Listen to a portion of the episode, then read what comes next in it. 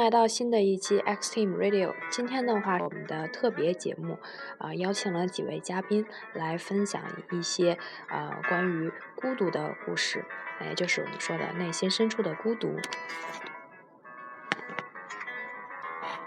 嗯大家好，我是悠悠。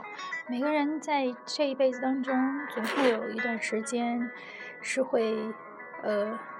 白天里吃不下饭，晚上很难以入眠的，那这个时候可能你就需要一些精神的食粮来给自己进行补充。嗯，每一位女性呢，可能又会着迷于简奥斯汀的文字，所以在不眠之夜里面，也许，呃，你会想到去读他的一些小说。呃，小的时候，也就是高中的那个时候，我可能晚上在睡不着觉的时候，偷偷的把。电筒打起来，然后在被窝里头看《浪漫与偏见》和《理智与情感》，然后会有一些憧憬，会有一些梦想，嗯，会想到那个国度里边的呃风土人情，呃，以及在那个世纪当中人们生活的一种状态，嗯，这个是我在孤独的时候排解的一种方式，曾经。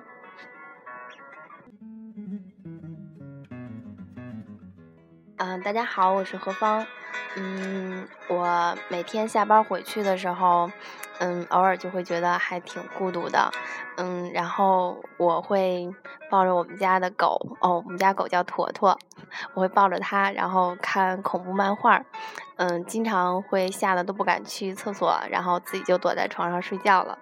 嗯，我觉得这个方式还挺好的。嗯，但是大多数时候好像基本上没有特别孤独的时候，回家就睡觉了。大家好，我是尹健，呃，给大家分享一段我在准备托福和 GRE 时候的事儿吧。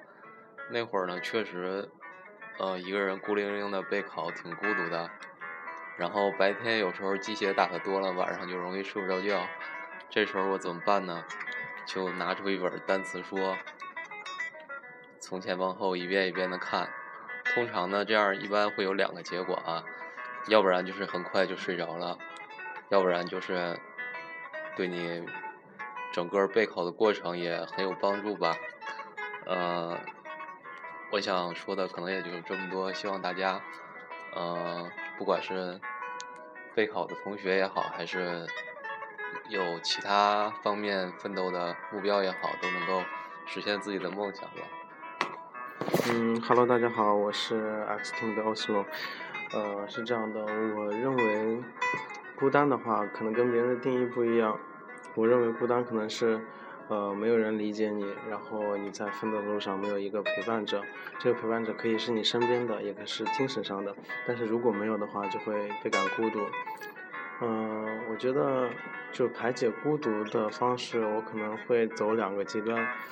就第一种可能性可能会说，我会就是把自己关在就是房间里面，然后特别安静，可能一天或者两天，甚至时间更长，然后不说一句话，可以去画画画、写写字，啊，我琴棋书画都比较喜欢，所以我就可能会去做一些这样的事情。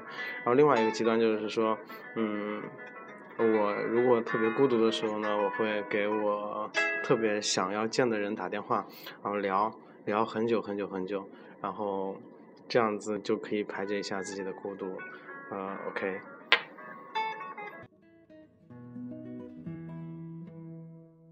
我叫谢云，在寂寞的时候，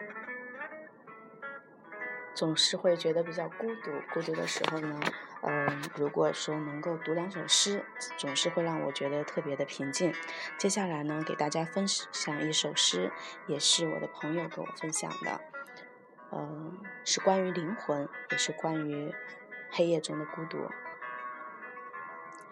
假如黑夜是我的满头黑发，那么月色便是我一脸倦容。沙沙作响的树丛是我的脚步，晚风便是我漂泊不定的行踪。别去理会白天轻跳的玩笑，不过是一时忘却了内心的苦痛。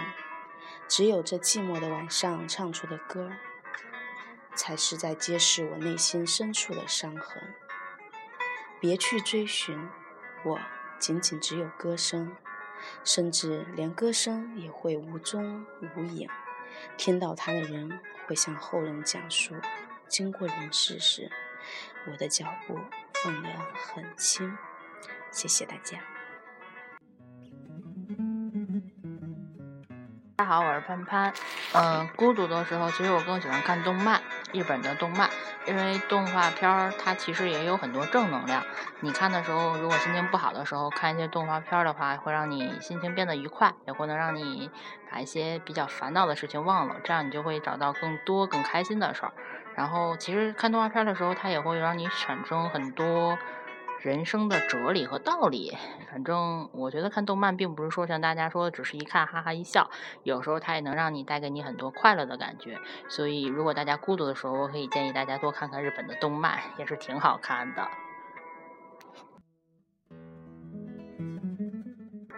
嗯，大家好，我是 Xteen 的网站编辑董萌萌。有时候半夜我会莫名的醒来。我不清楚这是不是失眠。醒来以后，我会辗转反侧，无法入睡。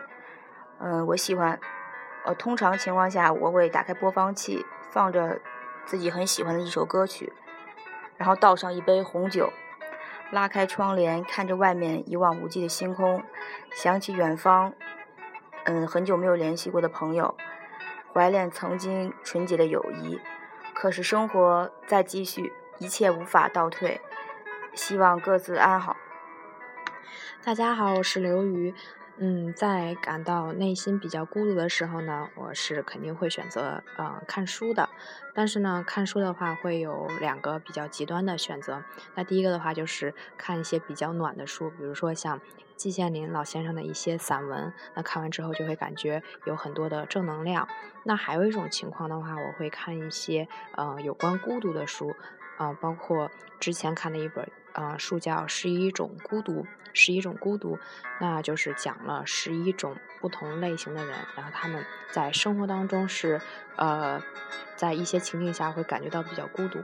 那么这个时候读这种书的话，就会让我更加感同身受，然后就感觉内心的呃一些情感得到了就是缓解，就不会感觉到呃那么那么的。